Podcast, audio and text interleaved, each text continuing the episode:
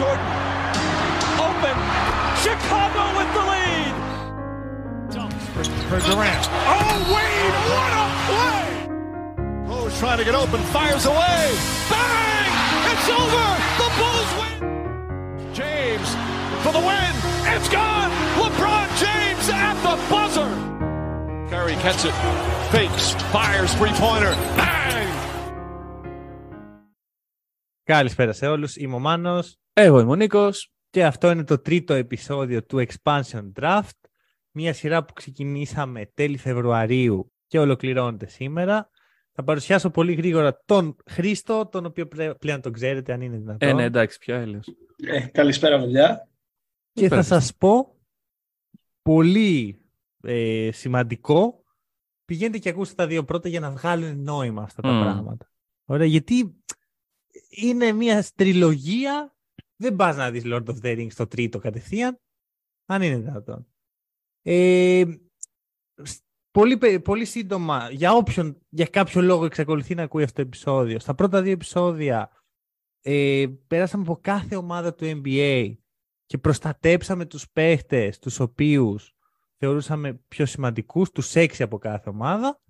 Και τώρα όσοι δεν προστατεύτηκαν κινδυνεύουν. Γιατί έρχονται 3 νέες ομάδες στη Λίγκα. Μία από τον δικό μου πρόεδρο, του οποίου δεν μπορώ να αποκαλύψω γιατί συνδέεται άμεσα με το θέμα στη Ρωσία και φτιάχνει μια νέα ομάδα. Μάλιστα. Μία εδώ πέρα από τα πετρέλαια. Ποιος έχει πετρέλαια? Ο δικός σου. Ο δικός μου, οκ. Okay. Και μία από έναν γεωκτήμονα από την Καλαμάτα. που επέλεξε σαν πρόεδρο της ομάδας τον Χρήστο. Και καταλαβαίνουμε το επίπεδο δηλαδή. Μας έδωσε και λευκές επιταγές και πλέον πρέπει να χτίσουμε εμείς την ομάδα. Οκ. Okay. Κοίταξε. Όλο το κόνσεπτ όμως. Καταρχάς, εγώ θεωρώ άδικο το ότι ο Χρήστος έχει γεωκτήμονα από την Καλαμάτα, ξεκάθαρα πιο πλούσιο από τους δικούς μας. Προφανώς.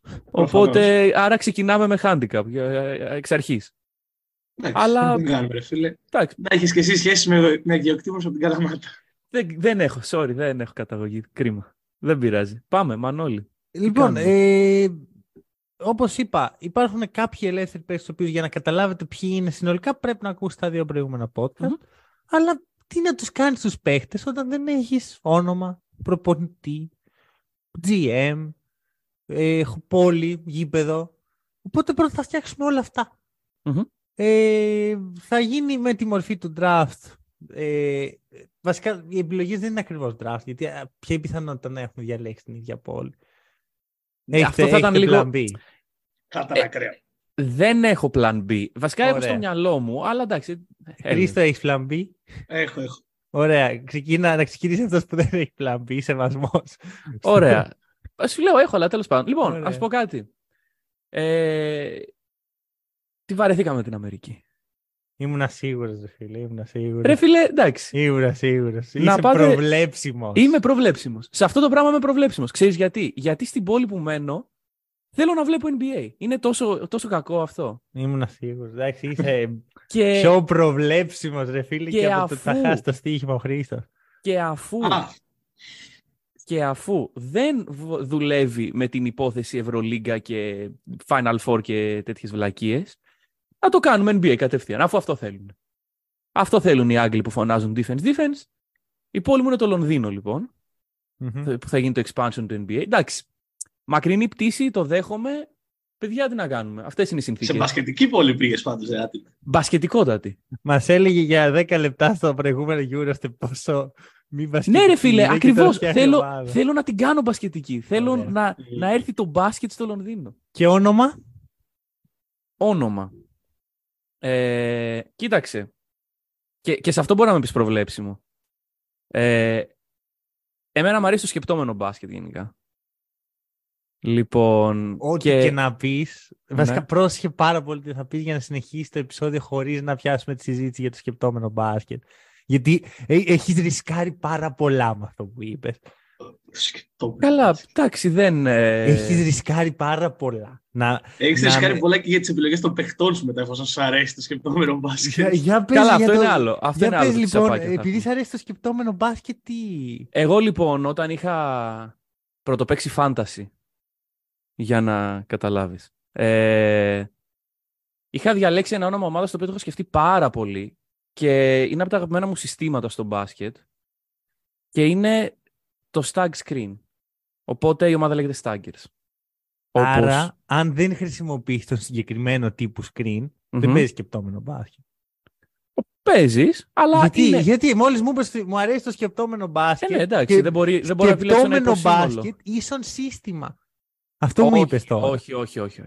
Σκεπτόμενο μπάσκετ έχει και συστήματα μέσα. Κοίτα, θα μπορούσα να σου κάνω την ερώτηση τι είναι το σκεπτόμενο μπάσκετ. Αλλά το επεισόδιο θα βγαίνει 4 ώρες. Όχι, δεν ξέρεις να μου απαντήσεις. Κανείς δεν ξέρει. Κανείς δεν έχει ιδέα τι σημαίνει αυτό. Οπότε παρακαλώ να λείπει αυτή η λέξη από το podcast. Κοίταξε, δεν υπάρχει αντικειμενικότητα σε αυτό το πράγμα. Είναι όπως λέμε για τον GOAT, ας πούμε. Τότε γιατί το χρησιμοποιούμε όλοι σαν να είναι κάτι μια οντότητα. Έτσι, γιατί και τη λέξη GOAT τη χρησιμοποιούμε. Ο GOAT ξέρουμε τι σημαίνει όμως. Σκεπτόμενο μπάσκετ το χρησιμοποιεί ο κόσμος. Εσύ δεν ξέρεις τι σημαίνει αυτή τη στιγμή. Ναι. Λοιπόν. Όχι, δεν μπορείς να το ορίσεις άρα το τι θες να δεις. Δεν μπορείς να το ορίσεις κάτι. Λοιπόν, Χρήστο. Λοιπόν, εγώ θα μείνω στην Αμερική. Γιατί, εντάξει, τώρα εκεί δεν είναι, τι να κάνουμε. Okay. Είχα δύο πλάνα στο μυαλό μου, όπως είπα, είχα και plan B, το οποίο ήταν επιστρέψει μια ομάδα, να μην γίνει expansion. Αλλά με κέρδισε μια άλλη πόλη της Αμερικής. Παιδιά, μιλάμε για διακοπές, μιλάμε να περάσουμε ωραία. Okay. Να υπάρχει φαν. Πάμε στη Χαβάη. Ναι. Τη Χαβάη. Okay. Μ' αρέσει. Απ' την άλλη... Μπασκετική πόλη. Μπασκετική και αυτή. Μπασκετική και αυτή, εννοείται. Εντάξει. Εξάγουμε πολιτισμό, παιδιά. Πάμε στη Χαβάη και το όνομα της ομάδας είναι Alcoholics. Λοιπόν, κοίτα, χαίρομαι που κανείς δεν διάλεξε μία από τις δύο ξεκάθαρες πόλεις που θα φτιαχτούν ομάδες σύντομα, το Las Vegas και το Seattle. Περίμενα ο Χρήστος να διαλέξει Seattle. Mm-hmm.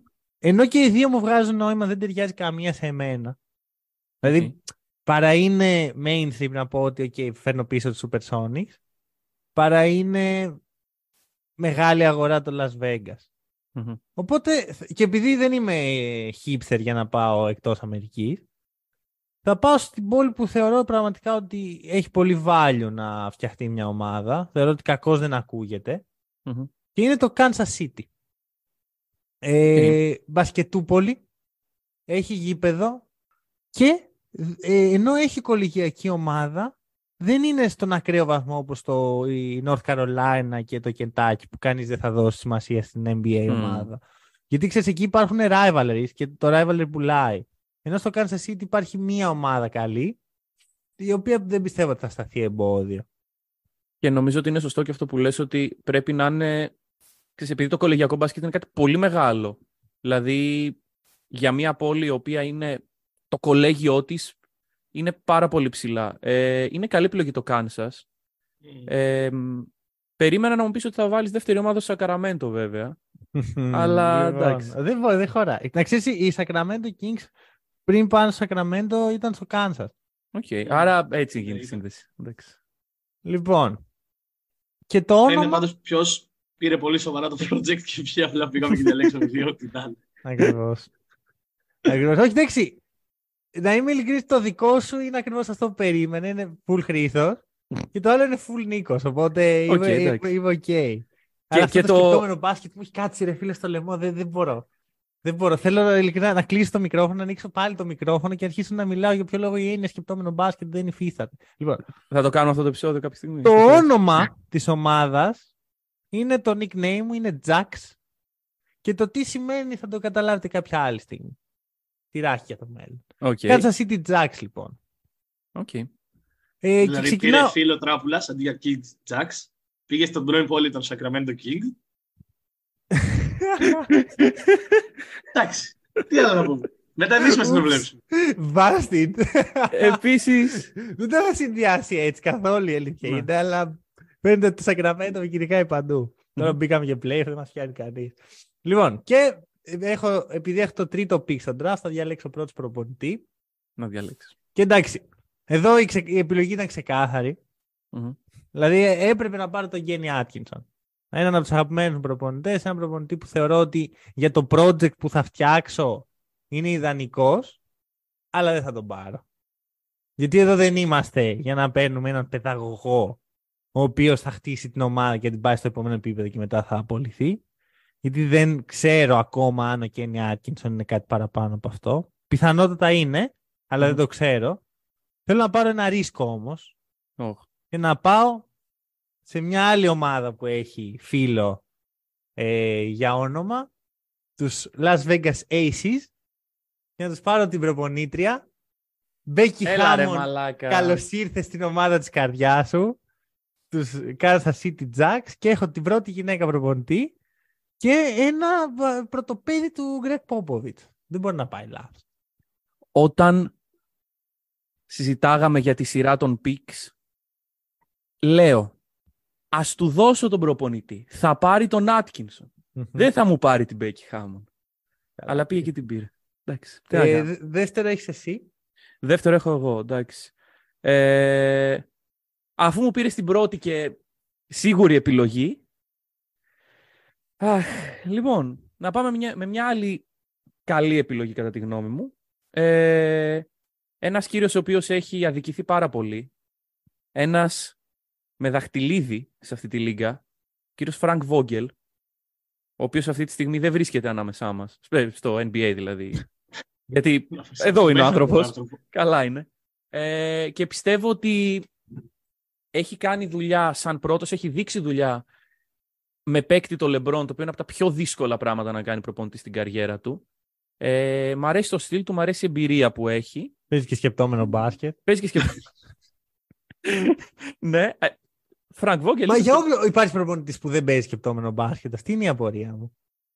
Ο Σάιλ. Ο Σάιλος δεν τον λένε. Ποιον? Τον Rockets. Γιατί δεν είναι σκεπτόμενο μπάσκετ? Εγώ για μένα αυτό είναι το σκεπτόμενο μπάσκετ. Οκ, εντάξει. Ναι, παίζει σκεπτόμενο μπάσκετ. Ναι, εντάξει, όχι. Καταλαβαίνω το argument που κάνει. Σταμάτα να απαντάς. Γιατί... όχι, σταμάτα να πετάς τυράκι. Δεν μπορείς να πετάς τυράκι. Να απαντήσω κι εγώ όμως. Και δεν θες. Μα αυτό είναι ένα... δεν τελειώνει ποτέ. Άμα αρχίσουμε να μιλάμε... ναι. Λοιπόν, εδώ τελειώνει αυτό. Ναι, Frank Vogel. Άμα δεν τελειώνει, μιλάω κι εγώ. Χρήστο, διάλεξε προπονητής, παρακαλώ. Ωραία. Εγώ θα πω σε μια ομάδα του NBA, την πρώτη αυτή τη στιγμή στη βαθμολογία, τους Bucks, και θα πάρω έναν από τους βοηθούς του Coach Bud. Γιατί δεν τον πολύ έχω και σε εκτίμηση τον Coach Bud. Θεωρώ ότι κάνει πολλή δουλειά το προπονητικό team που έχει από πίσω του. Ναι, όπως ο Darvin Ham πέρσι. Αυτά έλεγα και εγώ, Χρήστο, άστο. Και καήκαμε. Και έτσι θα πάω και εγώ σε έναν νεαρό προπονητή. Τέλεια. Και που πιστεύω ότι θα έχει πολύ κίνητρο στο να συνεχίσει και να αναπτυχθεί στο NBA. Και θα πάω στον Charles Lee Jr. Γνώστης. Σκεφτόμουν και τον Vinny Baker, αλλά άμα ήμουν Ασιάτλου θα έπρεπε. Ωραία. Εντάξει, και η πόλη και οι προπονητές, οι μελλοντικοί, είναι δύο πολύ ωραία επεισόδια για το μέλλον. Εγώ αυτό σκεφτόμουν όσο έψαχνα ποιον θα επιλέξω. Οκ. Θα πεις δύο λόγια για τον προπονητή σου ή απλώς τον πήρες? Θα πω ότι είναι βοηθός στους Bucks. Ακουγόταν πολύ για όταν έμεινε η Φιλαδέλφια όταν ήταν στα σκαριά της απόλυσης ο Doc Rivers. Όχι ο Doc Rivers, στη Φιλαδέλφια. Και εμένα μου αρέσει πολύ το επιθετικό πλάνο που βγάζει ο Charles Lee, γιατί ξαναλέω, ο coach Bud είναι πιο αμυντικός. Είναι ο offensive coordinator της ομάδας. Ναι. Πλέον είναι ο δεύτερος προπονητής στην ουσία. Τον αναπτύξαν για αυτόν τον λόγο, για να μην τον χάσουν. Και φαίνεται νέος, έχει πλάνα για τον μπάσκετ, θα παίξει σκεπτόμενο μπάσκετ, οπότε τέλεια. Ωραία. Θέλω να τον δω την εξέλιξη. Ο οποίος δεν έχει εμπειρία στο NBA. Να ξέρετε, έχω μια λίστα με τέτοιους προπονητές, οπότε από εκεί ξέρω διάφορους. Δεν έχει παίξει ποτέ στο NBA σαν παίχτης, αλλά έχει πάρα πολύ καλή σχέση με τους παίχτες. Αυτό είναι το χαρακτηριστικό που βγαίνει μέσα από την ομάδα. Ότι μιλάει πάρα πολύ στους παίχτες. Βέβαια, σας τη λίστα πέρυσι σαν τον Darvin Ham, οπότε... Αυτό δεν είναι... φίλε, δεν μπορείς σίγουρα να ξέρεις όταν παίρνεις έναν βοηθό. Δεν λέω ότι είναι κακή επιλογή. Απλά όταν δεν τον ξέρεις. Εντάξει, με κάποιους ξέρεις. Αλλά όταν κάποιος αναλαμβάνει μια ομάδα, είναι διαφορετικό να είσαι τον boss από το να είσαι. Ναι, να βοηθάς τον boss. Αλλά νομίζω ότι ο Charles Lee το αξίζει το ρίσκο. Okay. Πάμε πιο γρήγορα στους GM. Ξεκινάει τώρα ο Χρήστος. Ωραία. Expansion ομάδα, ψηλά draft picks. Καλύτερος από τον Sam Presti στο να επιλέγεις τον draft και να ανεβαίνει σε picks δεν υπάρχει. Χτίζει ομάδες. Μαζί με τον κολλητό μου τον Βασίλη που χτίζει ομάδες στο 2K. Νομίζω ότι είναι καλό δίδυμο GM. Μ' αρέσει. Κάτσε, ποιο πήρες, το Sam Presti ή το Βασίλη? Μαζί, δίδυμο. Αφού ο Sam Presti έχει ομάδα, ρε μπρο. Δεν μπορείς να πάρεις. Δεν μπορώ να πάρω Sam Presti. Όχι, πρέπει. Πάρε το Βασίλη. Αυτό συνέβη επειδή όταν... Σκάλωσα λίγο. Ρε, εγώ λέω τώρα θα πει το μαθητευόμενο του Sam Presti. Εγώ στην αρχή λέω απολύσαν το Sam Presti. Ωραία. Άρα είσαι πρόεδρος και ο GM σου είναι ο Βασίλης. Καλά θα πέφτει. Και σας χρηματοδοτεί ένας γεωκτήμονας από την Καλαμάτα. Τέλεια. Δικό μου. Δικός. Δεν θα σ' αρέσει η επιλογή μου. Για πέ. Γιατί είναι ο Phil Jackson. Πω, τέλεια. Παιδιά, εντάξει, όποιος θέλει να μάθει τι είναι ο Phil Jackson σαν GM, να πάει να δει τους Knicks, το πέρασμά του από τους Knicks, πόσο καλά πήγε αυτό. Δεύτερη ευκαιρία, ρε φίλε. Όλοι αξίζουν μια δεύτερη ευκαιρία. Όχι. Όλοι είναι σαν να παίρνεις για ιδιοκτήτη το Michael Jordan. Και αυτό θα το έδινα. Όλοι αξίζουμε μια δεύτερη ευκαιρία. Έχουμε δει πολλούς παίκτες, ακόμα και παίκτες που έχουν αλλάξει ομάδα. Είναι αυτό. Διαφορετικό. Και ειδικά όταν είναι σε αυτήν την ηλικία, ρε φίλε, τι βελτιώθηκε τα επικοινωνιακά. Ο Phil Jackson. Ρε φίλε, κοίταξε, θέλω να φέρω λίγο gravity. Πρέπει να κάνουμε το Λονδίνο μπασκετούπολη. Πρέπει να έρθει ένας άνθρωπος που ξέρει μπάσκετ. Okay. Σκεπτόμενο. Πάμε. Λοιπόν, κοίτα, εγώ ρε φίλε, θα ήθελα πάρα πολύ να φέρω τον κολλητό μου κι εγώ. Αλλά όσο ξέρω εγώ για τη rap σκηνή της Ελλάδας, άλλο τόσο ξέρει αυτός για μπάσκετ. Okay. Οπότε δεν θα το πάμε προς τα εκεί. Ανταυτού όμως θέλω να γίνει παρεΐστικα το πράγμα. Δεν θέλω να είναι απρόσωπες οι σχέσεις μες στην ομάδα. Και γι' αυτό θα βρω κάποιον σαν εμένα, κάποιον ο οποίος μπορούμε να κάνουμε relate και να κάνουμε παρέα. Πάω λοιπόν στους Heat, όπου υπάρχει ένας πρώην παίχτης, ο Shane Battier, ο οποίος θεωρείται πάρα πολύ ικανός σε αυτούς τους τομείς. Είναι αυτή τη στιγμή, αλλά τι γίνεται, ήταν στο front office των Heat. Και έφυγε και έγινε part-time member του front office των Heat. Με λίγα λόγια έγινε χομπίστας. Και φέρνω τον πιο ταλαντούχο χομπίστας στο front office του NBA, τον φέρνω για GM. Ερώτηση, έχει podcast? Ο Shane Battier όχι. Ναι, όχι. Γιατί μου κόλλαγε έτσι. Με το part-time coaching staff θα μου κόλλαγε. Ενώ σου λέω υπάρχουν πάρα πολλές ομάδες που του έχουν κάνει και προτάσεις. Δεν ψήνει. Χομπίστας. Και ο ambassador της ομάδας, όπως είναι ο Drake στους Raptors, έτσι έχουμε κι εμείς ένα δημόσιο πρόσωπο. Είμαστε οι Kansas City Jacks και ambassador θα είναι ο Jack Harlow, ένας από τους αγαπημένους μου rappers. Και επειδή είναι πάρα πολύ εμπορικό όνομα στο NBA, και στο NBA και στην Αμερική γενικότερα, είναι ιδανικό για να κουβαλάει τη σημαία του Kansas City. Εγώ είμαι σε δίλημμα. Δεν ξέρω. Μπορώ να παραδώσω το πικ μου στο Χρήστο να, δω πώς θα το πάει κι αυτός. Εγώ έκατσα και έψαξα ποιοι έχουν γεννηθεί στη Χαβάη. Όπα, θα πάρεις και θα το πάω έτσι. Chicago Bulls. Κάπως έτσι. Κατάλαβα. Οπότε ήταν δύο πολύ μεγάλα ονόματα. Ένα στη μουσική σκηνή, ένα στην πολιτική σκηνή. Αυτός που είναι στην πολιτική σκηνή δεν πάμε να το βάλουμε σαν ambassador. Οπότε θα του δώσουμε το όνομα του γηπέδου, Barack Obama Arena. Και ο ambassador της ομάδας είναι ο Bruno Mars. Μ' αρέσει. Να τραβήξουμε από όλο τον κόσμο και όχι μόνο από την Αμερική κόσμο. Μ' αρέσει πάρα πολύ. Ο Ομπάμα γιατί όχι? Γιατί έφαγε άκυρο? Δηλαδή η ομάδα μπορεί να λέγεται αλκοχόλιξ.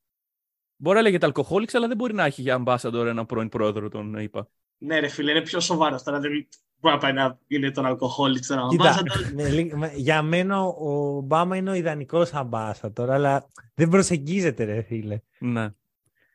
Αυτό είναι το πρόβλημα και με το δικό μου αμπάσαντορ. Ότι δεν προσεγγίζεται και υπάρχει βαθύ σχίσμα μεταξύ αυτού νου και του Λονδίνου. Θέλω να βάλω τον Μπρίκι Παχάρη, ρε φίλε. Αλλά δεν θα τον καταφέρω να γυρίσει πίσω. Okay. Οπότε θα πάρω Kevin Hart. Γιατί νόμιζα ότι έχει γυρίσει ο Μπρίκι Παχάρη. Όχι, δεν έχει γυρίσει. Είναι ακόμα προβληματικές οι σχέσεις. Βασικά να σου πω κάτι, όχι, θα πάρω Μπρίκι Παχάρη. Για να φέρω κοντά και τη βασιλική οικογένεια και να κάνω και το Λονδίνο μπασκετούπολη, 2-1. Okay. Πάντως στην κηδεία της βασίλισσας ήταν. Γύρισε πίσω στο LA μετά να κάνει παραγωγή στο Netflix. Δεν τον Μπρίκι Παχάρη. Ρε φίλε, εγώ ξέρω ότι ο Μπρίκι Παχάρη και ο Μάικ Ρος έχουν ένα κοινό. Θα το αφήσω εκεί.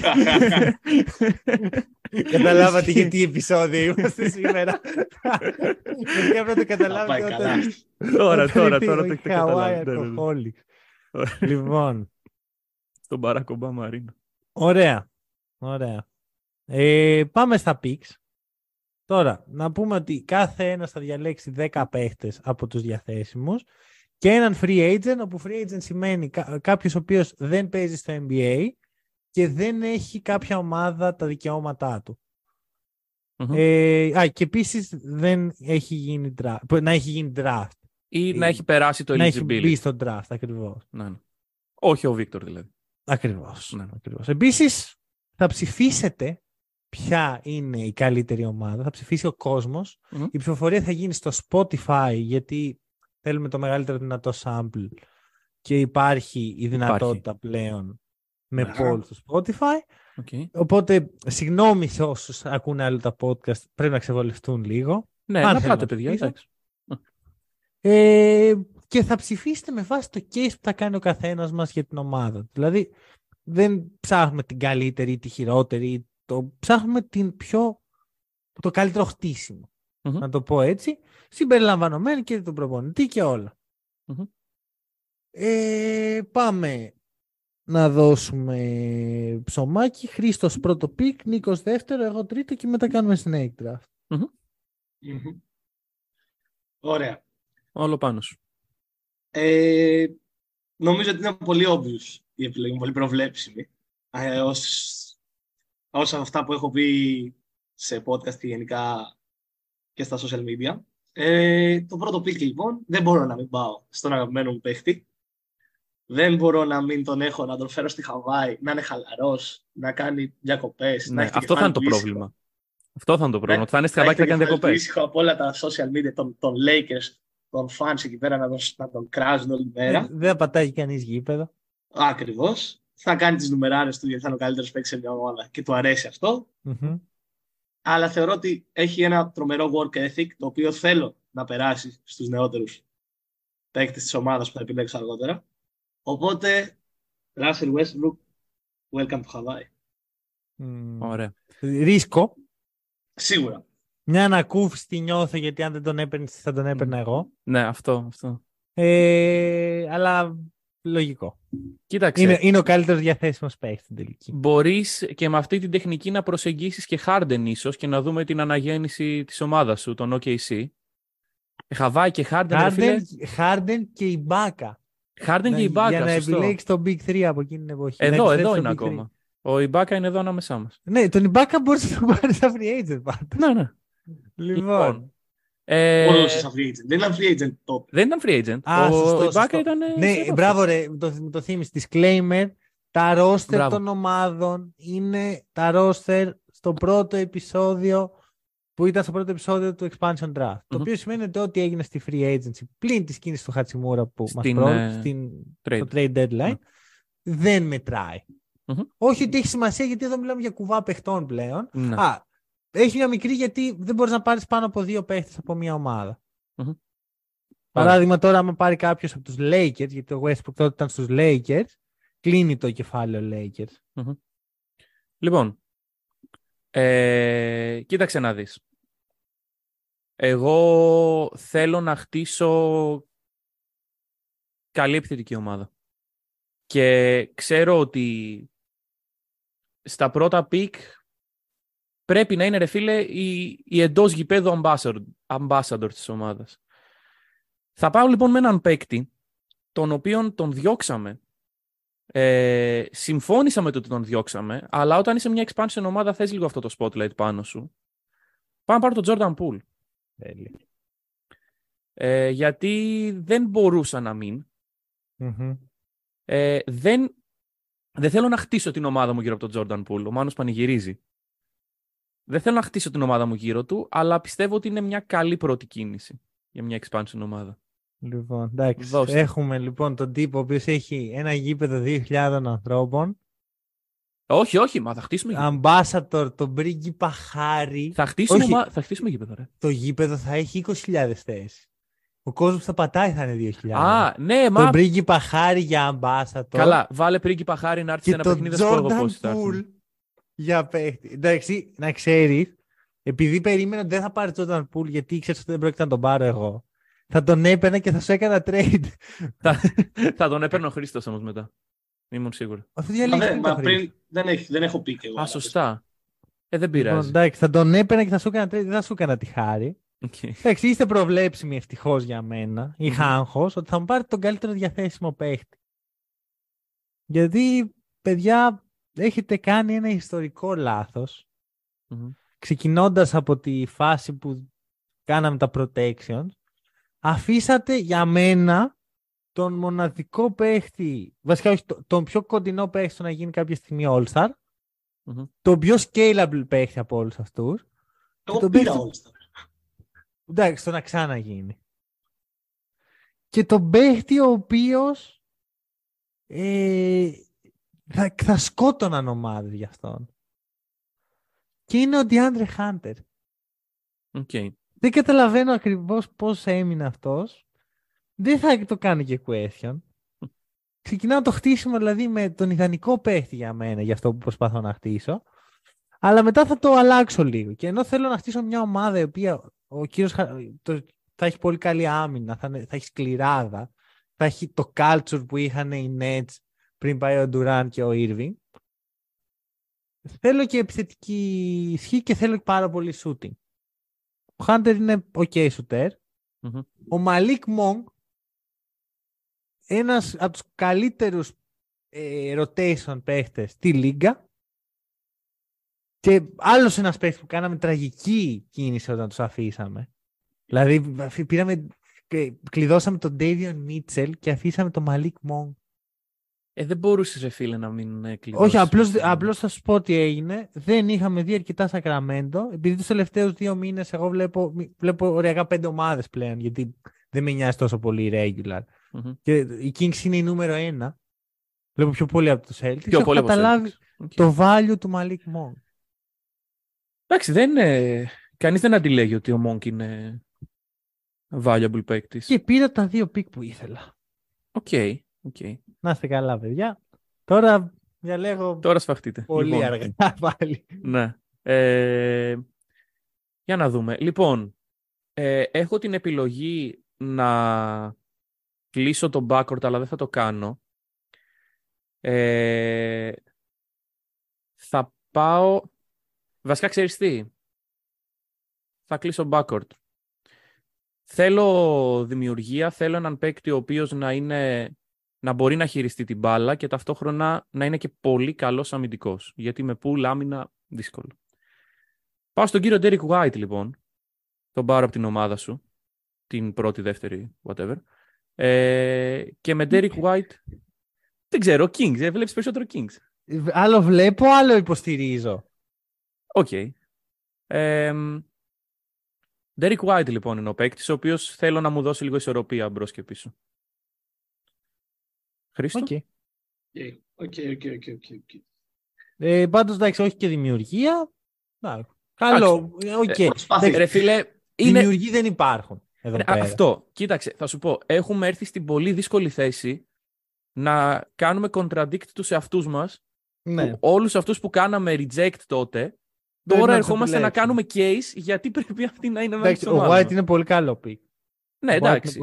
Μα έχει καλούς παίκτες. Απλά ποτέ δεν θα έχτιζες μια ομάδα γύρω από τον Derrick White, βρε παιδί μου. Μα δεν χτίζεις ομάδα. Χτίζεις μια expansion ομάδα που ξέρεις ότι θα είναι κακή Προσπαθείς να πάρεις λίγο τυράκι όσο μπορείς, ναι, ναι.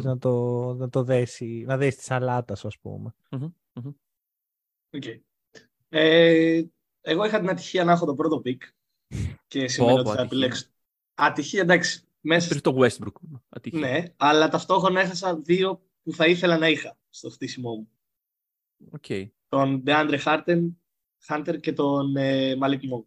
Ήταν στη λίστα για το πώς θα ήθελα να πάω. Πουλ δεν ήθελες? Πουλ όχι. Το είχα ξεκαθαρίσει από όταν κλειδώναμε τα πίξ. Εμείς είμαστε ειλικρινείς, κύριε Γαλάνη. Εντάξει, εντάξει. Οπότε, θα κλείσω και εγώ τον μπάκορντ. Στο πιο κοντινό που είπαμε για Harden πριν, θα πάω σε έναν σκόρερ, σε έναν παίκτη που θα βγάλει την μπάλα από τα χέρια του Russell Westbrook, θα τον αφήσει να δημιουργήσει και θα του πάρει την μπάλα από τα χέρια. Και θα πάω σε έναν παίκτη που μέχρι πρότινος δεν ήταν τόσο ψηλά στις ομάδες του NBA, αλλά δείχνει ότι έχει πολύ potential και για All-Star και για ακόμα παραπάνω. Και θα πάω στον Cam Thomas. Να κλείσω τον backup. Νωρίς κατά τη γνώμη μου. Νωρίς, αλλά μετά θα έχω σε 8 πικ πάλι ξανά επιλογή, οπότε θα μπορούσε να έχει φύγει. Okay. Επίσης η άμυνά σου λίγο μπάζει λίγο. Ξέρεις ότι δεν μου αρέσει η άμυνα. Ο Μάικ Νταντόνι. Θα κερδίσουμε επειδή θα βάζουμε παραπάνω πόντους. Έπρεπε να πάρει Νταντόνι προπονητή. Αδελφέ. Και θα πάω σε έναν... Θα αφήσω αυτές τις υπόνοιες για Μάικ Νταντόνι και όλα αυτά. Και θα πάω σε έναν παίχτη που μου αρέσει πάρα πολύ. Είχα κάνει case για να τον προστατεύσουμε όταν κλειδώναμε τις επιλογές. Δεν με ακούσατε. Ένας παίκτης που θα μου φέρει και αυτός την δημιουργία. Θα μου φέρει και ένα σταθερό μεχ σουτάκι. Και θα πάω στον Kyle Anderson. Τον Slow. Επίσης νωρίς. Δεν διαφωνώ. Μ' αρέσει πολύ ο Kyle Anderson, αλλά ναι, τον είχα για λίγο πιο μετά. Είναι η αλήθεια. Αυτός σημαίνει δεν ερχόμαι για τους άλλους παίκτες που έχω. Δίνει κάτι σε αυτή την ομάδα. Το βλέπω. Νίκο. Λοιπόν, θα το πάμε λίγο small ball την κατάσταση. Να βεβαιωθώ κάτι ότι είμαστε κομπλέ από αυτό. Οκ, λοιπόν... Tim Hardaway Jr. Tim Hardaway Jr. και... Εντάξει. Νομίζω ότι παρότι small ball δίνει επιθετικά...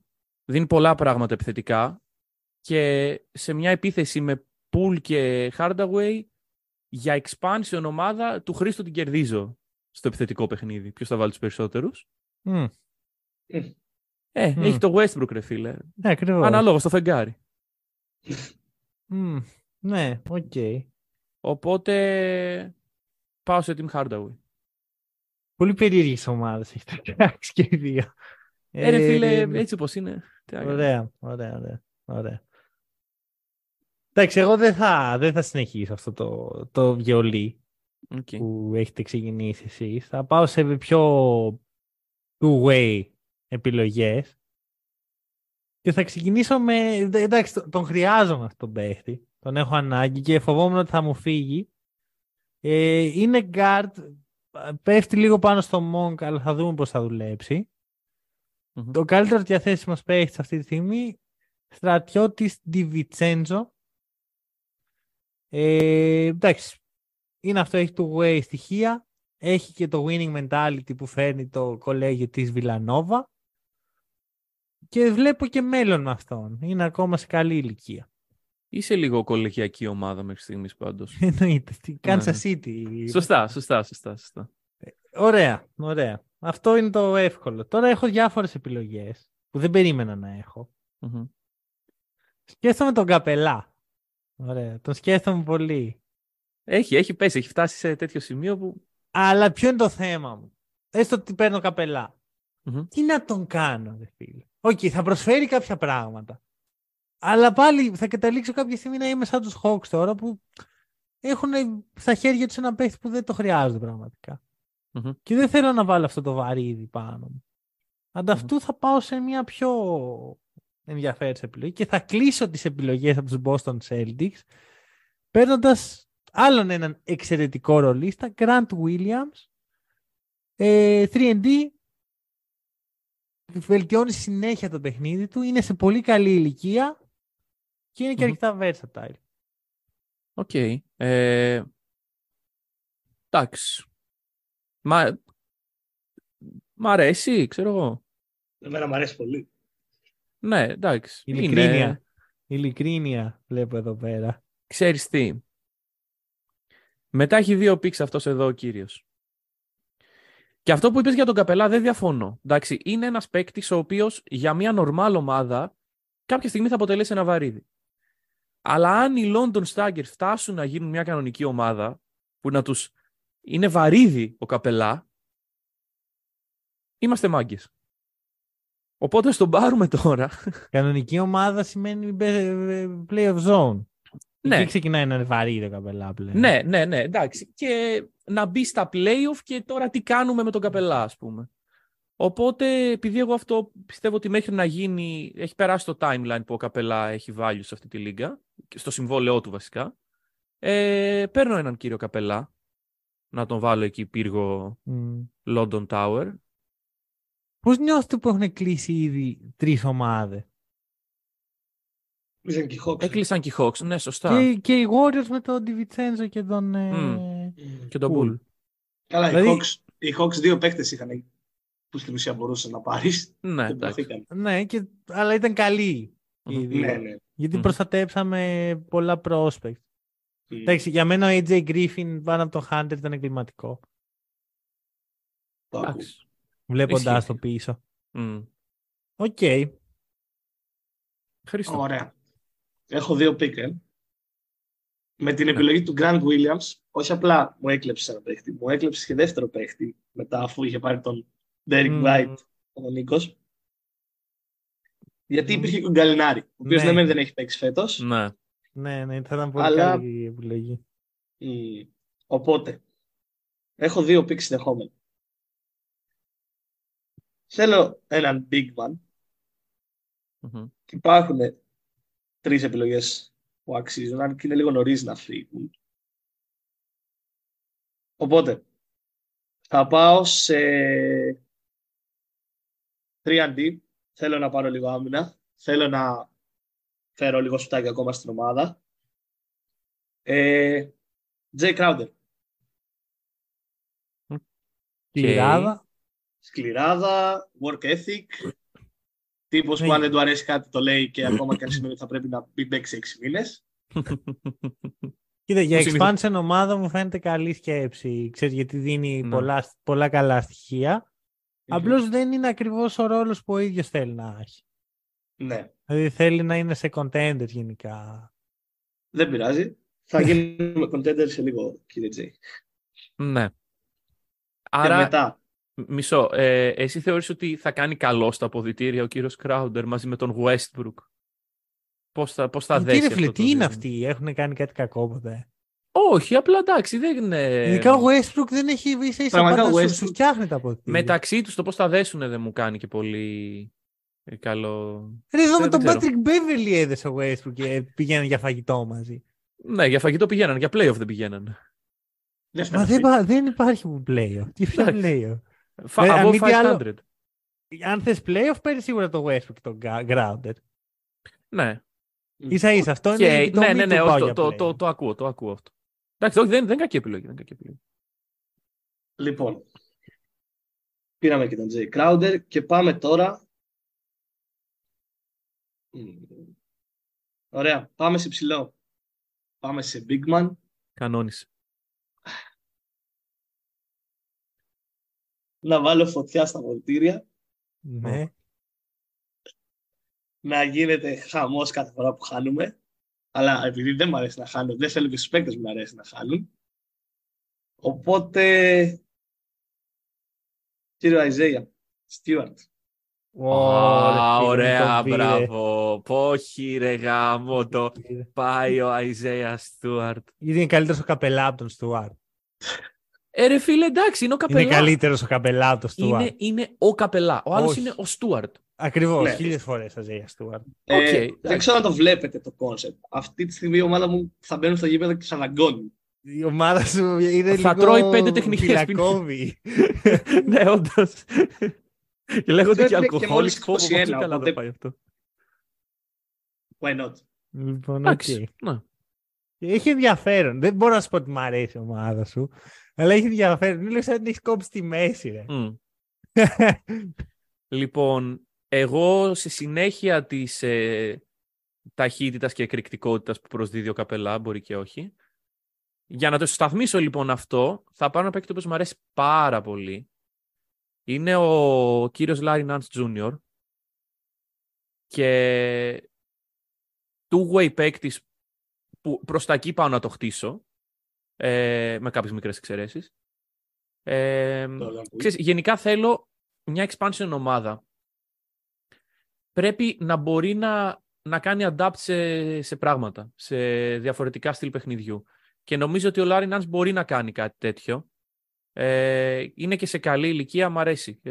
Larry Nance το 4. Καλή κίνηση. Ευχαριστώ. Πολύ καλή κίνηση. Γιατί είναι αυτό που είπες, ταιριάζει σχεδόν παντού ο Nance. Είναι glue guy. Έχει τα αφήσει πάρα πολύ καλούς παίχτες. Εντάξει, έχουμε καιρό. Έχει τα αφήσει πάρα πολύ καλούς παίχτες. Και έχω δύο επιλογές και δεν ξέρω τι να κάνω. Ωραία, ωραία. Για μένα η πρώτη επιλογή είναι ξεκάθαρη. Δεν μπορώ να πιστέψω ότι αυτός ο παίκτης έχει μείνει μέχρι εδώ. No way, Jose Alvarado. Nice. Για μένα, και όταν πήρα Grant Williams, το ψιλομετάνιωσα για αυτό το λόγο, αλλά εν τέλει μου βγήκε. Θεωρώ πάρα πολύ καλό παίκτη. Χρειάζομαι έναν point guard. Θα είναι αυτός. Και τώρα χρειάζομαι ένα πεντάρι που δεν έχω. Παρότι βλέπω κάποιους πολύ καλύτερους παίχτες από ό,τι πεντάρια. Αλλά, ξέρεις, νιώθω πως αν τώρα δεν πάρω έναν παίχτη στο 5, μετά θα με καπελώσετε. Καπελά. Θα ήταν ωραίο να σου γραφείς τον καπελά, ρε φίλε. Ναι. Και θα πάω στον Ντάνιελ Γκάφορντ. Βλέπω εδώ πιάνουν κεφάλια εκεί. Του πήρες. Ρε φίλε, πήρες 2 πικ, δηλαδή. Ρε Χρήστο, περίμενε να σε ρωτήσω κάτι. Γιατί κάτσε λίγο, θα με τρελάνεις. Τον έχουμε βάλει τον καημένο τον Μανώλη και διαλέγει τρίτος. Ναι. Και σε κάθε πικ που κάνει, λες ότι σου πήρε το πικ. Αφού διάλεγες πρώτος. Πάρτα εσύ πρώτος, ρε φίλε, αφού εσύ διάλεγες. Τι θα πάρω, τον Αλβαράδο πρώτο πικ? Όχι, πάρ' τον τέταρτο. Δεν είχα ποτέ. Όχι, τον καταλαβαίνω, ρε φίλε, γιατί πειράζει η Stewart, δεν θα έπαιρνε Γκάφορντ πάνω από το Stewart. Ναι, οκ, εντάξει. Αν και εγώ πάνω από καπελά, Γκάφορντ, σίγουρα. Ναι, οκ, αυτό. Εντάξει, έναν rim protector. Με το rebound έχουμε λίγο θέμα από ό,τι φαίνεται. Κάθισα και είδα λίγο τα νούμερά του. Αλλά εντάξει, θα ελπίζουμε ότι το rebound δεν θα είναι τόσο σημαντικό, γιατί έτσι θα τα βάζουν όλα οι αντίπαλοι. Όχι, γιατί μια χαρά η άμυνα. Εντάξει, η άμυνα σου δεν είναι κακή. Αλβαράδο, Χάντερ, Γκάφορντ. Εντάξει, μόνο ο Monk. Ο Monk ήξερα ότι δεν θα δώσει άμυνα, αλλά τον δίνει άλλα πράγματα. Και τον έχτισε ωραία γύρω του. Τον προστατεύεις. Ακριβώς.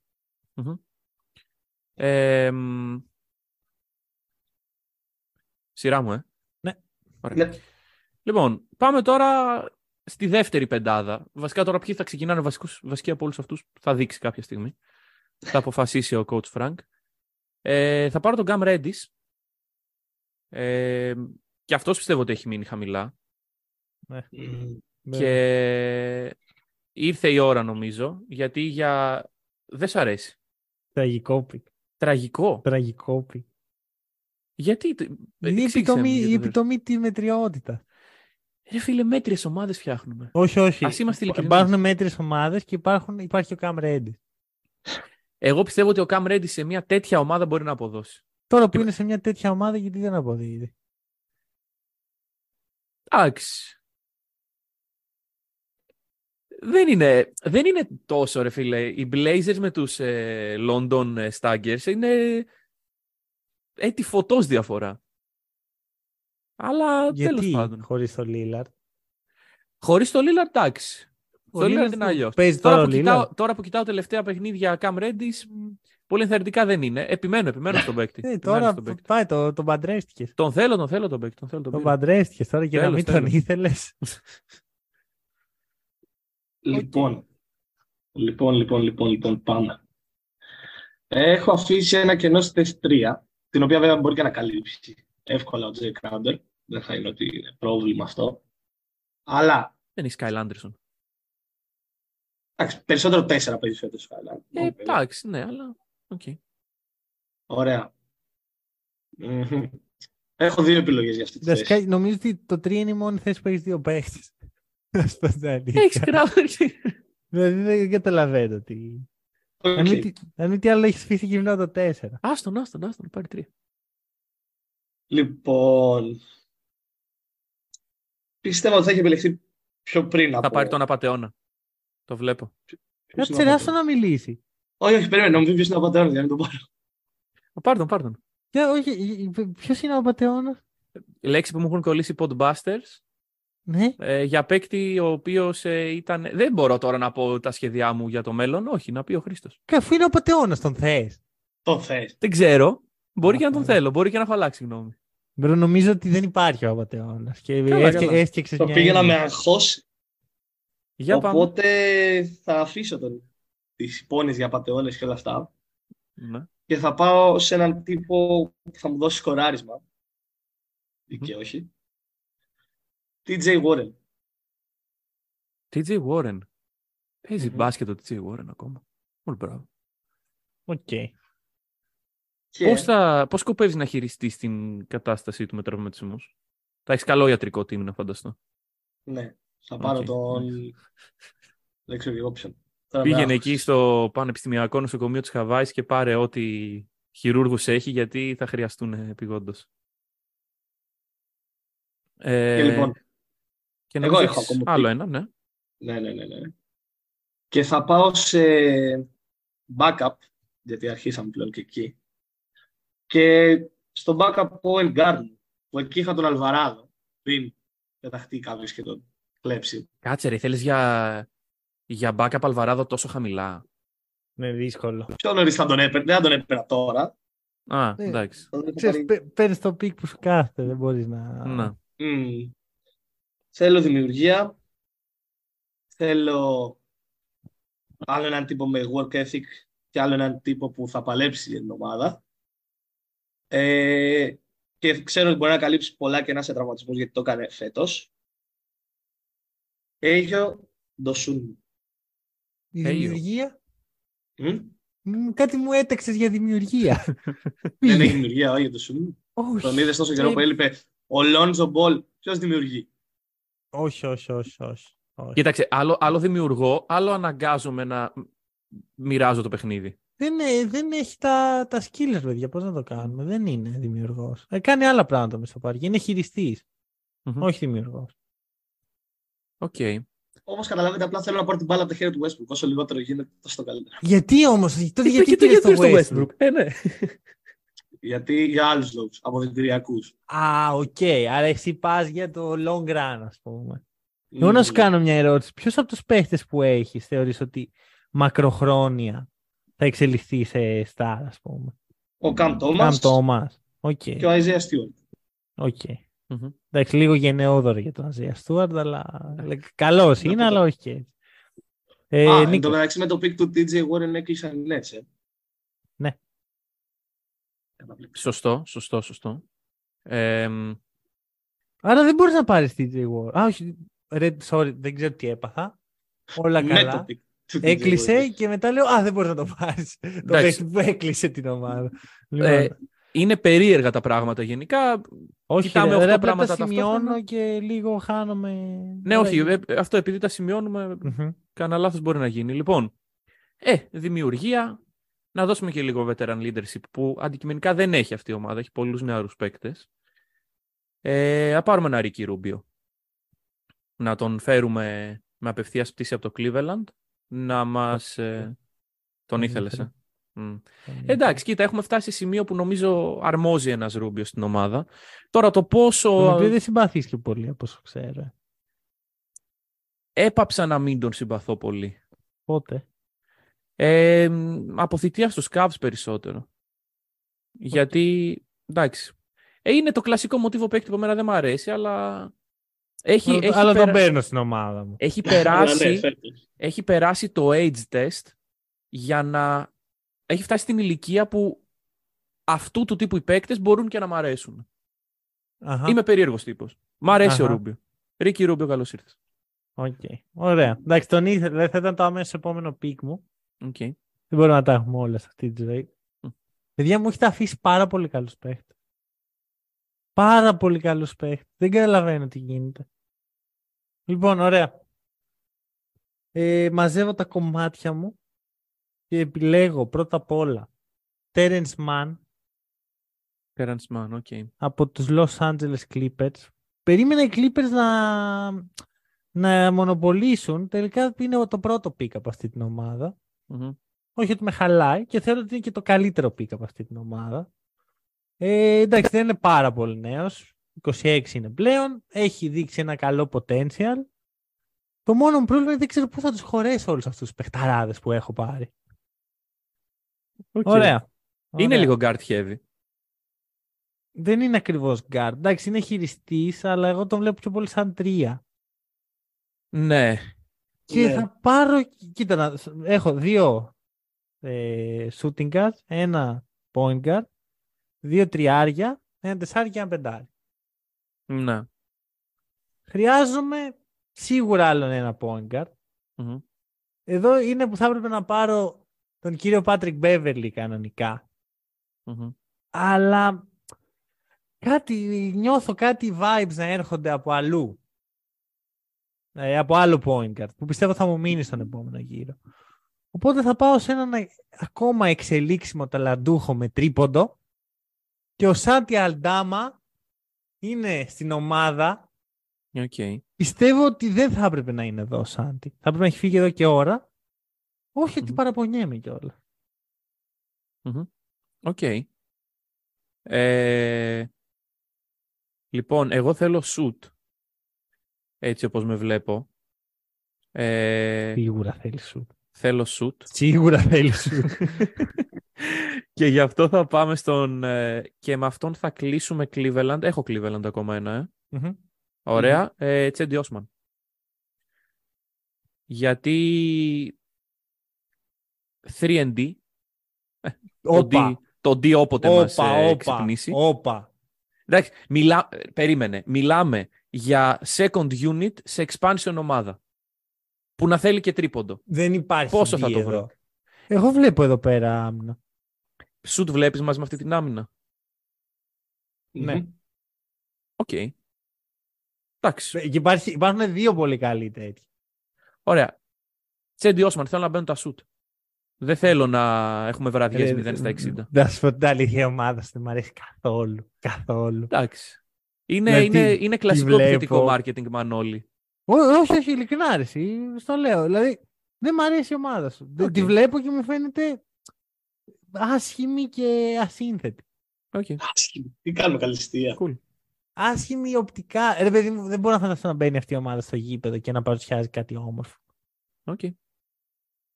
Προχωράμε. Θα μιλήσει το κοινό. Είναι ομάδα που ο Γκομπέρ μπορεί να τη σταματήσει. Γιατί όχι, δεν έχει καθόλου σουτ. Αρχίζει να φτιάχνει. Και ο Γκομπέρ θα σε κάνει. Λοιπόν, το κοινό θα μιλήσει. Έχω εμπιστοσύνη στο κοινό. Okay. Είναι το 8ο και το 1ο μου πικ. Δηλαδή ένα πριν το τελευταίο.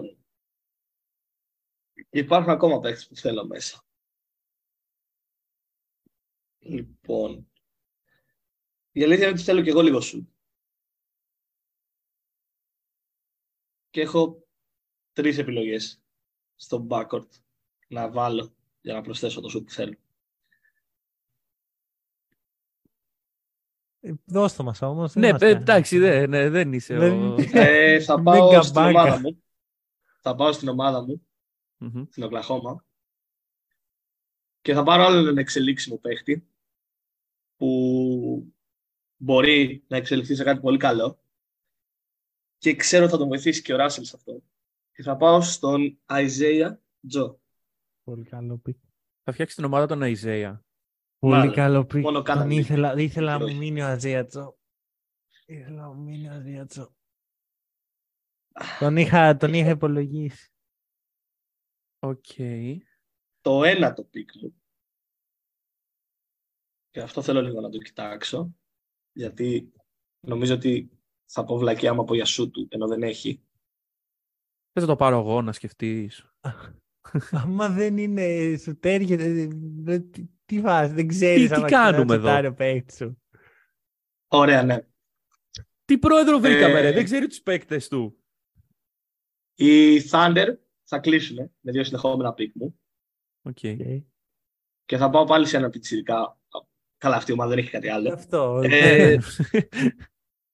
Και θα πάω σε Jay Williams. Εδώ μου τα χάλασες λίγο. Δεν βλέπω το value στο Williams. Επειδή βλέπω πολύ Thunder, όλες τις φράσεις που δεν περίμενα να πω φέτος, έχει πολύ value. Και ενώ δεν φαίνεται, είναι λίγο underrated. Να σου πω την αλήθεια, παίζει και 5 σε αυτήν την ομάδα, ενώ δεν είναι 5. Καλά, αυτό είναι άλλο. Γιατί δώσαν το Μουσκάλα, εγώ αυτό δεν καταλαβαίνω. Πού είναι σήμερα ο Μάικ Μουσκάλα? Celtics. Παίζει. Δεν τον έχω πολύ δει. Προσπαθεί. Εντάξει, στη νίκη με τους Bucks. Εντάξει, στη νίκη με τους Bucks ήταν η χαρά του παιδιού. Λοιπόν, για δώσε τώρα πήγε. Πώς νιώθεις που είσαι στη μέση? Σε δυσκολεύει πιο πολύ, πιστεύεις ή σου είναι πιο βολικό? Μου είναι λίγο καλύτερο, ξέρεις, γιατί δεν έχω να περιμένω πάρα πολύ. Από την άλλη, τα δύο συνεχόμενα, ξέρεις, όταν μπορείς να υπολογίσεις, θέλω δύο παίκτες, θα τους πάρω τώρα. Εγώ δεν μπορώ να υπολογίσω συνεχόμενους παίκτες. Ωραία. Λοιπόν, για να δούμε. Θα σας πω κάτι. Υπάρχει ένας παίχτης που αν μου τον αφήσετε θα κάνω πάρτι. Στον πάρω τώρα εγώ. Simone Fontecchio. Εντάξει, μια χαρά. Δεν τον πλησίασες καν. Δεν τον πλησίασες καν. Οκ. Μη σου πω ότι σε έψα να πάρεις και ποτέ και τόσο να πάρεις. Μάλλον, εγώ αυτό πιστεύω. Συγγνώμη, δεν πιστεύεις τον Fontecchio, Χρήστο? Όχι. Τον πιστεύω τον Fontecchio. Απλά πιστεύω ότι τώρα σε όθησε στο να πάρει το Fontecchio. Ναι. Υπάρχουν πολύ καλύτεροι παίχτες. Τον αγαπάω πάρα πολύ το Fontecchio, αλλά υπάρχουν πάρα πολύ καλύτεροι παίχτες. Νομίζω ότι επειδή ξέρεις, η ομάδα έχει είτε κάποιους νεαρούς παίκτες οι οποίοι είναι κάπου και έχουν ένα κάποιο ταβάνι, είτε έχει παίκτες σαν τον Καπελά. Ένας Fontecchio κολλάει πολύ σε αυτό το πράγμα και ίσως ξέρεις, για το μέλλον να υπάρχει. Να του δώσουμε και ευκαιρίες να παίξει το παιδί. Μανώλης. Μανώλης, ναι. Μου άφησε τον παίχτη που ήθελα και θα πω τώρα ακρεότητα. Αυτό τον παίχτη τον σκεφτόμουν για πρώτο πικ. Είσαι λίγο ακραίο. Για πρώτο πικ. Ωραία. Ο λόγος ποιος είναι? Ότι δεν έχει καθόλου δείξει τίποτα στο NBA, αλλά μπορώ να εκτιμήσω το potential του σαν μελλοντικός All-Star. Έχω κόλλο αυτόν τον παίκτη από το περσινό draft. Δεν μου έχει βγει, αλλά πιστεύω ότι έρχεται η μέρα του. Και πραγματικά σκεφτόμουν ότι θέλω να χτίσω την ομάδα γύρω του και εν μέρει το έκανα χωρίς όμως να τον έχω. Με το ρίσκο ότι μπορεί να μην έρθει. Και εντάξει, εκεί θα πήγαινα σε άλλες επιλογές. Το μόνο πρόβλημα είναι ότι υπάρχει αρκετός κόσμος στη θέση του, θα το βρούμε κάπως. Moses Moody. Και... δεν επειδή δεν γίνεται. Είναι όχι, ρε φίλε, δεν το είχα δει έτσι. Τώρα είναι Warriors. Δεν το είχα δει έτσι. Οκ. Λοιπόν, τώρα, εντάξει, θα επιμείνω στη γραμμή μου. Ωραία, εντάξει, δεν πειράζει. Αντέχουμε, στις κακουχίες τις ξεπερνάμε. Πιστεύω ότι ένας από τους καλύτερους πάγκους στο NBA είναι η Memphis Grizzlies. Μου κάνει εντύπωση που έχει μείνει αυτή η ομάδα ακόμα και δεν έχουν φύγει δύο παίχτες. Θα το εκμεταλλευτώ. Ακόμα δεν μπορεί να ξεπεράσει το Moody. Ρε, έμεινες στις Warriors ο Moody, ρε. Εγώ γιατί πήρα τη Divinčenzo. Εσύ το έκλεισες. Κάνει question όλες τις επιλογές τώρα που πρώτο πει. Πώς φτάσαμε μέχρι εδώ. Κάτι πήγε πολύ λάθος. Ναι, όντως, γιατί τη Divinčenzo ενώ ήθελες Moody. Δεν ξέρω. Εκείνη τη στιγμή δεν ήταν. Ωραία, εντάξει. Memphis Grizzlies, Potential, Wing, Jake LaRavia. Τον οποίο το θεωρώ πολύ καλύτερο παίχτη από ότι ο Simone Fontecchio. Να το πω έτσι. Έχει πολύ καλύτερη ηλικία. Έχει παίξει με προπονητή τον Ποτσέκο. Θα φέρουμε Ποτσέκο βοηθό, εννοείται. Εννοείται. Okay. Λοιπόν, δηλαδή εγώ θα μπορούσα να το φέρω και πρώτο. Αλλά η Becky Hammon είναι η σωστή επιλογή. Θες Ποτσέκο πίσω από Becky Hammon. Εννοείται πως θέλω. Λοιπόν, χαμός θα γίνεται. Κανονικά εδώ θέλω ένα πεντάρι. Αλλά επειδή είχα το τρίτο πικ, έχω το πρώτο πικ στους free agent. Άρα μπορώ να πάρω όποιο free agent θέλω. Άρα θα πάρω εκεί το πεντάρι, το backup. Άντα αυτού, θα πάρω backup point guard που δεν έχω. Κοίταξε, θα ανεβάσουμε και λίγο Grant Williams. Το 5, ξέρεις, θα βγει από εδώ, από εκεί. Ο backup point guard μου, όχι, έχει μείνει ο Beverly. Θα πάρω Beverly. Εντάξει, πάει κάποιος πολύ καλύτερος από τον Beverly. Δεν τον βλέπω εγώ. Κάτσε, τώρα έχω πρόβλημα, όχι, δεν μπορώ να πάρω. Έχω 3 παίχτες που τους θέλω και τους 3. Είσαι guard heavy, ρε φίλε. Δεν είμαι. Έχω 3 guard. Αλβαράδο, small forward. Divinčenzo. Έχω 3 small forward. Εντάξει, ναι, και man. Τον man το θεωρείς small forward, εσύ. Είναι, δεν τον θεωρώ. Δεν είναι. Και ο Hunter ανεβαίνει και στο 4. Εντάξει, παίζουμε small ball και να έχουμε shoot. Κοίτα, τώρα έχω 3 καλές επιλογές στον Άσο. Έχω τον εξελίξιμο Dennis Smith Jr., ο οποίος κάνει πολύ underrated χρονιά. Σαν lockdown defender. Υπάρχει ο Patrick Beverly, ο οποίος φέρνει και το veteran leadership, το οποίο η αλήθεια είναι δεν το έχω τόσο. Και επειδή δεν το έχω, θα πάω στον ultimate veteran leader.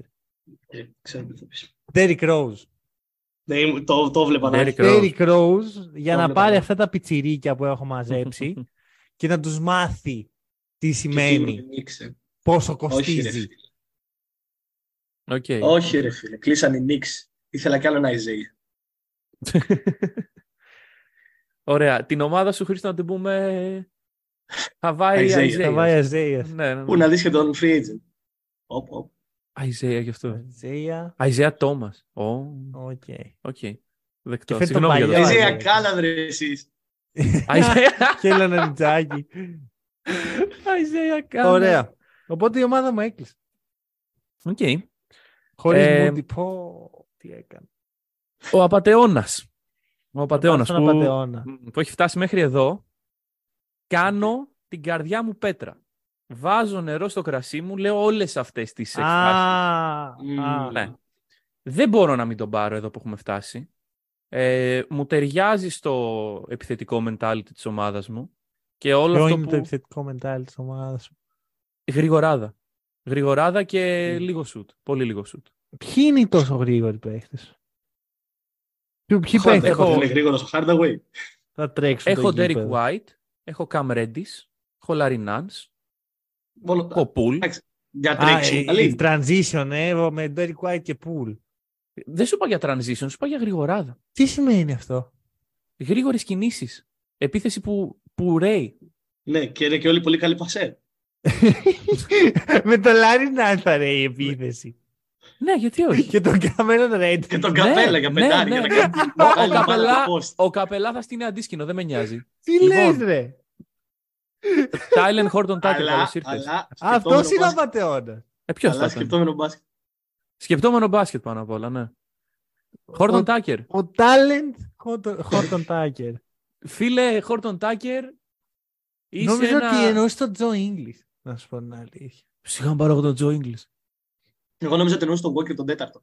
Ο English, όχι, θα μπορούσα, αλλά όχι. Ρε, ο άλλος έχει φτιάξει μια ομάδα με 4 διάρια.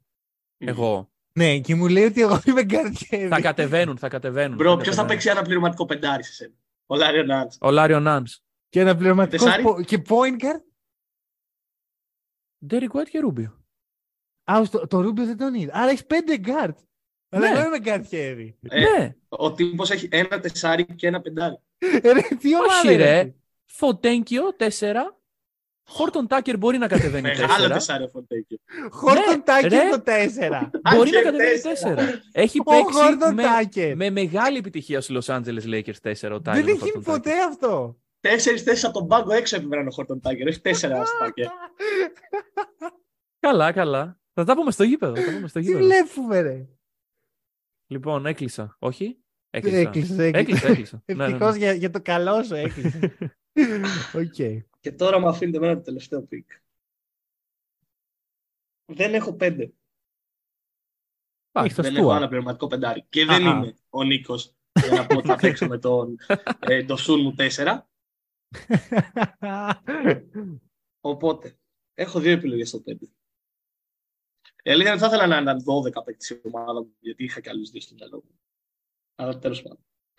Λοιπόν, ναι. Θα πάρουμε ένα πεντάρι που να σουτάρει. Αν το βρεις. Αν το βρω, σωστό. Εδώ είμαστε. Εγώ λοιπόν, βλέπω ένα. Νομίζω ότι βλέπεις αυτό που βλέπω κι εγώ. Για να σε δω. Θα πάω σε μια επιλογή που θα ακουστεί αστεία, αλλά κάνει underrated τη χρονιά και είναι και underrated το potential του. Mo Bamba. Οκ. Okay. Αντί για πρώτο πικ, τελευταίο. Εντάξει. Όχι. Περίμενες να πω Chris Boucher. Κοίτα. Το πεντάρι που σουτάρει υπάρχει ο Κελιολίνη. Που δεν είναι διαθέσιμος γιατί οι Jazz κλείσανε. Υπάρχει ο Σάνδρο Μαμουκελασβίλη. Και υπάρχει και ο Μομπάμπα, οκ. Μπορούσες και καλύτερα, θεωρώ. Μπορούσε. Η αλήθεια είναι ότι και Ρισόν Χόλμς που σκεφτόμουν. Ρισόν Χόλμς θα μ' άρεσε περισσότερο εμένα από Μομπάμπα. Ναι, μ' αρέσει η ιδέα του Χόλμς στην ομάδα σου. Γιατί είναι έτσι λίγο η lockdown άμυνα και θα σας δίνουμε και τα σχετικά. Ωραία. Ωραία, ωραία. Να πάρουμε και τους free agents. Να τους πάρουμε. Έχω την τιμή να ξεκινάω αυτή τη λίστα. Κοίτα, εδώ. Προφανώς κοίταξα την ευρωπαϊκή αγορά, η οποία είναι πιο κοντά μου. Σκεφτόμουν πάρα πολύ έντονα τους 2 παίκτες, τους οποίους δεν μπορώ να πάρω. Βασίλη Μίσιτς και Σάσα Βεζέγκοφ, αλλά άλλες ομάδες έχουν τα δικαιώματά τους. Αυτός είναι ο κανόνας, δεν θυμάμαι αν το είπαμε. Ότι... Ναι, το είπαμε. Ναι, ναι. Οπότε θα πάρω ένα παίκτη εξελίξιμο, σε καλή ηλικία. Έχει παίξει στο NBA, δεν ήταν η στιγμή του. Έχει skills που ελάχιστοι παίχτες στη θέση του, στην ιστορία του μπάσκετ έχουν. Έλα, πες το. Ίσως είναι ο ψηλός με το μεγαλύτερο potential στην Ευρώπη από αυτούς που βλέπω εγώ. Μου τον πήρα. Και είναι ο Γιώργος Παπαγιάννης. Και για όποιον δεν έχει καταλάβει τόσο ώρα ότι μιλάω για τον Παπαγιάννη, πρέπει να αναθεωρήσετε το potential αυτού του παίχτη. Το πρώτο πέρασμα δεν ήταν successful. Παρόλα αυτά, ο Παπαγιάννης από το πρώτο του πέρασμα έχει αλλάξει. Έχει αλλάξει και τον τρόπο παιχνιδιού του και τη σωματοδομή του και πολλά. Γίνει. Ναι. Έχει γίνει ένα stretch 5 των 2.30. Οπότε, οκ. Okay. Πήγαμε Αθήνα με Shane Battier για να δούμε Παπαγιάννη. Οκ. Okay. Στα επίσημα του ΟΑΚΑ. Λοιπόν, center, Ευρώπη. Έχει κάνει πέρασμα από NBA, δεν του βγήκε.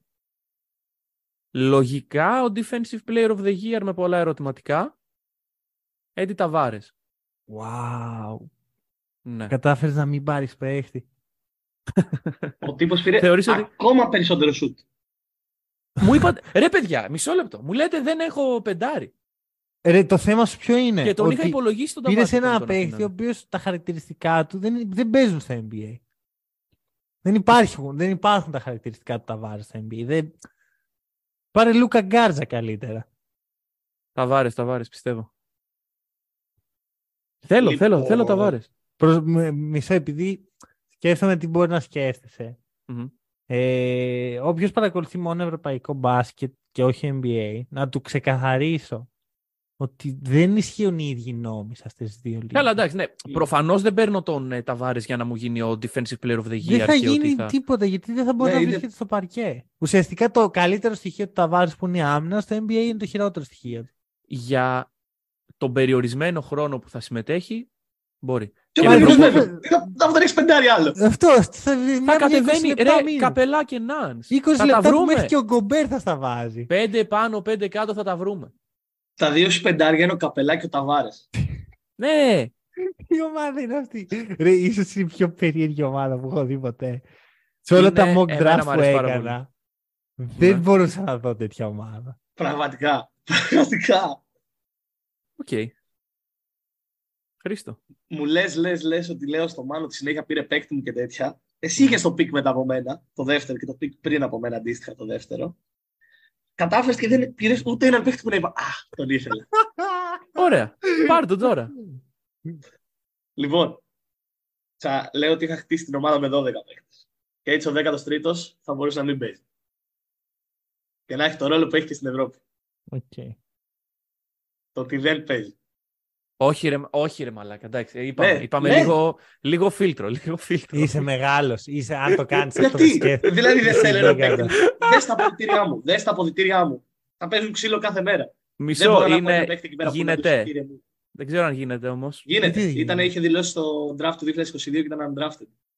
Α, οκ, εντάξει, δεκτό. Πάρ' τον όλο. Έκανε την έρευνά του. The GOAT Πάπας. Το καλύτερο pick. Για μένα. Ωραία. Το καλύτερο πει. Ξεκάθαρα. Εντάξει, βέβαια. Ξέρεις, θα αναγκαστεί να παίξει λίγο, αλλά. Γιατί? Με ρόστερ 10 παικτών ολόκληρη. Εδώ εσύ δεν έχεις πεντάρι, άσε μας ρε. Έχω δύο πεντάρια.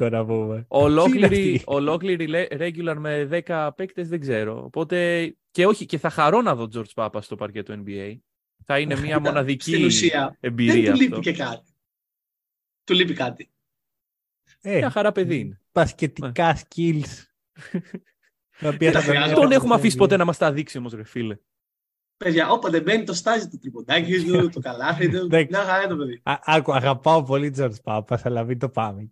Ποιος άλλος έχει 100% ποσοστό στην Ευρωλίγκα τρίποτα? Εντάξει. Undisputed facts είναι αυτά, δεν μπορούμε να πούμε κάτι. Σωστό. Τον είχα για 13ο. Τα νούμερα μιλάνε. Ωραία. Και κλείνουμε τις ομάδες μας. Να αναφερθούμε λίγο μια τελευταία φορά στην όλη φιλοσοφία μας γύρω από την ομάδα και να πάμε σπίτια μας. Okay. Και ξεκινάω από τους Kansas City Jacks με προπονήτρια Becky Hammon και έχουμε το roster. Θα ξεκινήσω από τα γκάρ και θα πάω προς τα πάνω. Έχουμε Χωσέ Αλβαράδο, Derrick Rose, στο 2 Malik Monk και Dante Divinčenzo. Στο 3, Hunter, Terence Mann και Jake LaRavia. Στο 4, Grant Williams και Santi Aldama. Και στο 5, το δίδυμο φωτιά, Daniel Gafford και Big Papa, Γιώργος Παπαγιάννης. Η ιδέα είναι γύρω από δύο άξονες, την άμυνα και το shoot. Θα ήθελα να είναι και η δημιουργία μέσα, αλλά δεν υπήρχαν αυτές οι επιλογές. Έχουμε το leadership στη μορφή του Derrick Rose και έχει και πάρα πολύ potential. Παίχτες οι οποίοι μπορεί σε 2-3 χρόνια να μας εκπλήξουν. Οκ. Okay. Δικό μου. London Staggers, λοιπόν, με προπονητή τον μαέστρο Frank Vogel. Μου πήγε όπως το ήθελα? Όχι. Θα στηρίξω την πρώτη και ίσως τελευταία ομάδα του Λονδίνου μέχρι τέλους. Ναι. Δεν έχει πολλές επιλογές. Η ομάδα μου λοιπόν έχει την ταχύτητα την οποία δεν μπορώ να σας πείσω ότι έχει, αλλά την έχει. Έχει σχήματα τα οποία μπορούν... τι είναι η ταχύτητα, εξήγησέ μας. Σου κατοστάρι ή σε ταχύτητα του μπάσκετ. Ναι, δηλαδή παίζει γρήγορα στο half-court ή στο... Γρήγορα στο half-court. Okay. Γιατί Transition δεν υπάρχει. Α, εντάξει. Για γρηγοράδα θες και spacing στο half-court. Δεν έχω spacing. Μερό. Θα το δεις. Θα το δεις στο γήπεδο. Λοιπόν, ευτυχώς δεν θα το δω. Έλα ρε, μια χαρά ομάδα είναι για να πάει να παίξει NBA. Έτοιμη είναι. Λοιπόν, σου τόσο κατάφερα και κυρίως επιθετικό ταλέντο στο scoring με Jordan Poole, με Talentum Horton-Tucker. Τελεία. Και αυτά. Και δίδυμους πύργους στο 5. Θα υπάρξει, μετά από συνεννόηση με τον Frank Vogel, σίγουρα θα υπάρξει ταυτόχρονη παρουσία Καπελά και την ομάδα σου. Σωστά. Derrick White, Ricky Rubio, Jordan Poole, Cedi Osman, Talentum Horton-Tucker, Tim Hardaway, Cam Reddish, και στους ψηλούς Larry Nance, Fontecchio που θα παίξει 4. Μην το ξαναπείς αυτό. Θα παίξει 4 Fontecchio και 5 Καπελά και Ταβάρες. Ούτε στην Εθνική Ιταλία στο Ποτσέκο δεν έπαιζε 4 Fontecchio. Υπήρχε ένας Γκαλινάρι. Δεν υπήρχε. Σωστά, δεν υπήρχε. Το κάνεις όλο και χειρότερο. Χρήστο. Λοιπόν, με προπονητή τον Charles Lee Jr., έναν personality προπονητή, για τις προσωπικότητες που μαζέψαμε πολλές σε αυτά τα αποδυτήρια. Υπερβολικά πολλές. Αλλά κάτι που σημαίνει ότι μέσα στο παρκέ δεν θα δέχονται το παραμικρό στον εγωισμό τους. Αχα. Και στον άσο να έχουμε Westbrook και Ντοσούγκλου. Στο 2 Cam Thomas και Isaiah Joe. Μετά πάμε στο 3. Ο George Papas είναι τελευταία θέση, περίμενε. Η θέση είναι goat. Στο 3 TJ Warren και Jay Crowder. Στο 4 Kyle Anderson και Jay Lee Williams. Αυτοί είναι τα wings μου, μπορούν να κάνουν ό,τι θέλουν το 3 και το 4. Και στο 5 Isaiah Stewart και Mo Bamba. Και στη θέση, στην άκρη του πάγκου, στη θέση που θα λέει go πάνω από πίσω, θα είναι ο George Papas, ο διασκεδαστής της ομάδας. Και αν μπορείτε, the glue guy, okay, ο George Papas, αν μπορείτε, βρείτε πιο σκληρή ομάδα στο NBA. Πιο σκληρή. Η Bucks φετινή. Η Heat περίμενε. Δεν είναι δίκαιο όμως τώρα. Μου πω βρες πιο σκληρή ομάδα στο NBA. Ρωτάει και αυτός βλακίες. Γιατί μιλάμε για ομάδες με budget εκατομμυρίων, δισεκατομμυρίων. Το ίδιο budget έχουν. Ναι, απλά δεν έχουν παίκτες. Θα πάρει max συμβόλαιο ο Cam Thomas. Κοίτα, εγώ ένα regret έχω. Δεν πήρα κανένα παίχτη από το Kansas City University. Θα μπορούσες να βάλεις. Δηλαδή υπήρχαν ο Τσάι Μπάτζι, Christian Brown, Μάρκους Μόρις. Δεν μπορούσα όμως να πω όχι σε ορισμένες επιλογές που εμφανίστηκαν. Δεν μπορούσα. Ψηφίστε στο Spotify ποια ομάδα κερδίζει. Και είπαμε μεταξύ μας ότι η ομάδα που θα κερδίσει θα πάρει και τον Γουαμενιάμα. Ναι. Οπότε τα stakes είναι ψηλά. Οι άλλοι θα τη βγάλουν με Σκουτ Χέντερσον και Μπράντον Μίλλερ. Αυτά. Ευχαριστούμε πάρα πολύ που μας ακούσατε. Τα λέμε. Να πω κάτι. Κόβει και το outro. Κόβω και το outro, ρε φίλε. Γιατί τώρα, δηλαδή, εσύ δεν μπορώ να το βλέπω τώρα τις ομάδες εδώ πέρα. Να το σχολιάσουμε λίγο, να το συζητήσουμε. Έφτιαξε ομάδας στο Λονδίνο. Είναι χειρότερα από τους London Lions. Όχι, περίμενε. Χειρότερα από τους London Lions, φίλε, δεν γίνεται. Δεν έχεις περάσει. Πιστεύω είναι πιο άσχημη μπασκετικά από τους London Lions. Παιδιά, δεν έχετε δει από κοντά αυτό το υπερθέαμα. Μπρο, ο Κώστα Κούφο θα έκανε πάρα πολύ. Δεν έπαιζε καν ο Κώστα Κούφος, ρε φίλε. Πήγα να δω Προμηθέα και δεν έπαιζε καν. Ωραία. Θα μπορούσε να έρθει για free agent τώρα που σκέφτομαι. Τέλος πάντων. Καλή συνέχεια. Ήθελα να το βγάλω από μέσα μου.